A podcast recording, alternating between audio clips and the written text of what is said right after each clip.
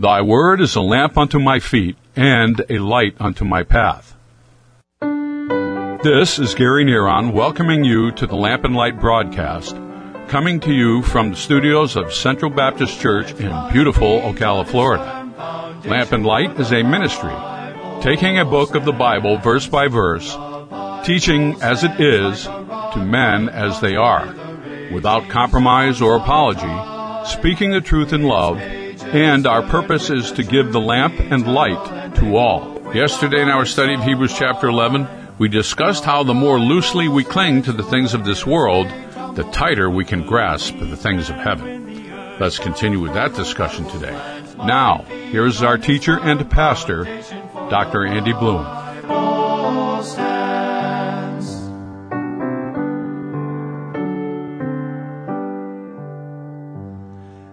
The word translated strangers is the sense of a foreigner. The word pilgrims is the idea of an immigrant or a tourist. The point is, these people considered the moment they got saved, their citizenship was now in heaven. And they were just here in, on this earth as God's ambassadors. That's the way we as Christians need to view our life. And if God would have me to own a home or a tent, a house or a cottage, it doesn't matter. It's only temporal. And I just need to do what God wants me to do.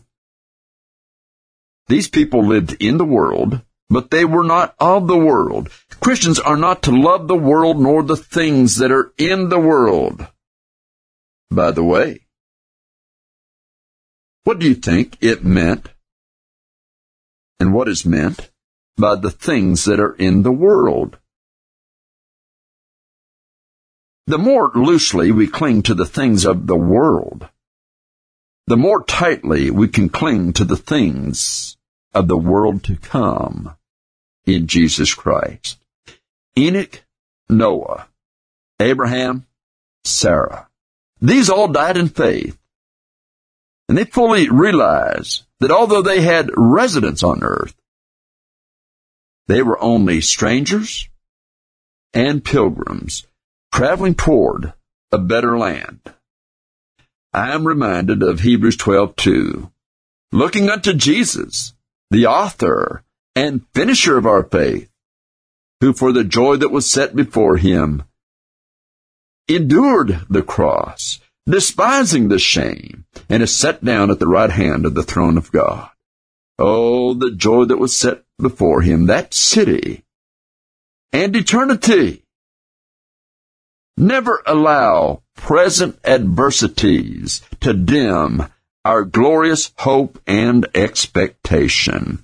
And verse 14 says there, For they that say such things declare plainly that they seek a country. Now, I thank God for my house. The car that I have is fully paid for. I wish my house was fully paid for. But both are merely things that we use. But I don't want anything I have or any place to have a hold on me to the point that I don't want to leave it. The moment my Lord says, leave. To relinquish present things in view of future blessings is declaring openly that one is seeking a better country. That is why we don't tell you that if you tithe that you'll get rich. Because present riches are left behind. We don't preach a prosperity now gospel. Usually those that do have the idea of send your money to me now and you'll be prosperous if you'll send your money to them. Well, you'll make them prosperous, that's for sure. When we will not allow anything to overshadow the blessed work of God, then we are His servants indeed with a right world view. Now, it's interesting to me that the idea of country in this verse, verse 14, is the idea of homeland. You ever see people get homesick for the old home place? Maybe that place was up north. Maybe it was out west. I live in Florida here, and so often we'll have senior citizens that come down here to retire. Then they'll get missing the children and the grandchildren, and they'll last down here one or two years. Then they'll come in and say, Preacher, we're going back home. We're moving back up there. We just think that all's going to be better if we do. I found usually if the man comes in alone and tells me, he blames it on the wife. But what happens so often is they move up, and about a year and a half later to two years, they're back. And they tell me, we remember now why we moved in the first place. And so we had many of them come back, but sometimes people will get homesick for the old home. That was the heart of these patriarchs. But it was the heavenly homeland. They had never been there. But they were driven by the promise of faith, of sound doctrine, and therefore they were homesick for heaven. And that takes us into verse 15, where it says, And truly, if they had been mindful of that country from whence they came out, they might have had opportunity to have returned. Now, in their trials and tribulations, they could have decided, why not go back home? Oh, why put up with the things with which I'm putting up? their mind on their home and all the friends and the things they left behind. You see, that's easy to do.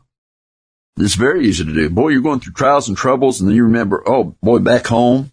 And you only remember the good things. You don't remember the bad things that happened. You remember the good things, but then you think, well, at least those people love me. I don't know if people in the ministry here love, love me like my family did or like this did. We didn't have these kind of trials. We didn't have these kind of problems. Why put up with this? And so what they do is they get their heart and mind back in those things. Now, my friend, I've seen people say, I'm giving my life to God, but their mind is always back in the where they used to be in the world and all that. And if you try to walk on this side of the road, but your heart's on the other side of the road, you're going to get miserable in a hurry. And so when you decide to follow Jesus, you got to follow him with your whole heart. It has to be there. Now I've seen people, and perhaps you've experienced this too. You pull up to a traffic light, it's red, and there's a car in front of you. The light turns green. Now green means go. And that car sits, and it sits, and it sits. Now, that person got in the car with the idea that they were going someplace. When they stopped at that traffic light because it was red, their mind went somewhere else. So when the light turned green, their mind wasn't on what they were doing and where they were going. It was somewhere else. Well, when you decide to fully follow the Lord Jesus Christ, Burn the bridges behind you. Eliminate going back as an option. Now, a lot of times when I counsel young couples that are getting ready to get married, I tell them one thing you have to do is eliminate the word divorce from your vocabulary. It's not an option. Well, eliminate quitting and going back as an option regardless of the circumstances. I like the way Elisha did it. You know, when Elisha was called of God to follow Elijah, he burnt the tools and offered the ox to follow Elijah. In other words, the very things that made his income, the very things that made his life right in the place where he was, he, he, he got rid of those things. And he didn't have something to come back to. He didn't have those ox to come back to. He didn't have those tools to come back to and he went on in the will of God. If Abraham and Sarah had really wanted to, I believe they could have returned. But then they would have only had a religious experience and not a walking relationship with their Lord God. One thing must be eliminated if you are in this hall of faith as regards to the world. We see that in 1 John chapter 2, verses 15 through 17. Love not the world, neither the things that are in the world. If any man love the world, the love of the Father is not in him.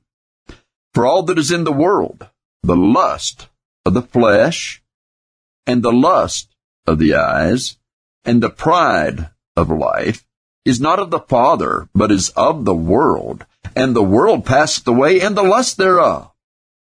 But he that doeth the will of God abideth for ever.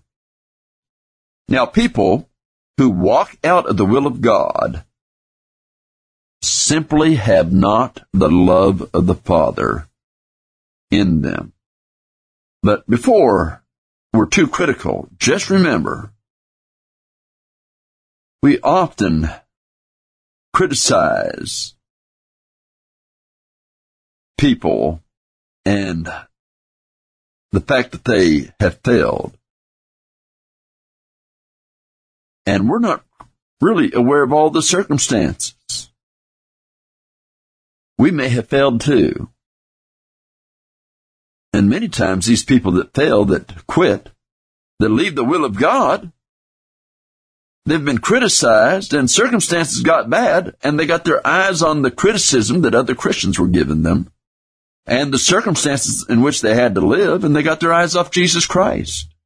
Now, once you drink the water of life and you eat of the bread of life, once you experience the peace and joy of walking with Jesus Christ daily, even the desire to walk back to the world goes away, regardless of the circumstances. I mean, once Jesus becomes your joy of living, then the circumstances, as bad as they may be, you realize cannot bring the joy, rob you the joy that you have in Christ. And if you go back to the old joys, the old pleasures, you'll know something's missing. John 16:33 says this, These things I have spoken unto you, that in me ye might have peace. And in the world ye shall have tribulation. But be of good cheer, I've overcome the world. The Lord Jesus Christ, the captain of our salvation, put some of his followers into places of great peril and, and sends them no help, that their faith and consecration may be tested and proved. This is your radio pastor, Pastor Andy Bloom, saying, May the Word of God be a lamp unto your feet and a light unto your pathway today. We want to thank you for listening to the Lamp and Light broadcast. If you would like a CD copy of today's message by Dr. Bloom, send us your name, mailing address, and include the radio station by which you are listening and the date of the broadcast. We would appreciate a gift of $5 to Lamp and Light Broadcast, 1714 Southeast 36th Avenue, Ocala, Florida 34471. You may also visit us on the website and freely download the sermons by clicking on the sermon library. That website is www.centralbaptistocala.org. Again, the address for the Lamp and Light broadcast is 1714 Southeast 36th Avenue, OCALA, Florida 34471. And again, our website is www.centralbaptistocala.org. This is your announcer, Gary Neron, saying, May God's peace be with all that are in Christ Jesus. Stand so the hills may tumble, it will firmly stand when the earth shall crumble. I will plant my feet on its firm foundation, for the Bible stands. I will plant my feet on its firm foundation, for the Bible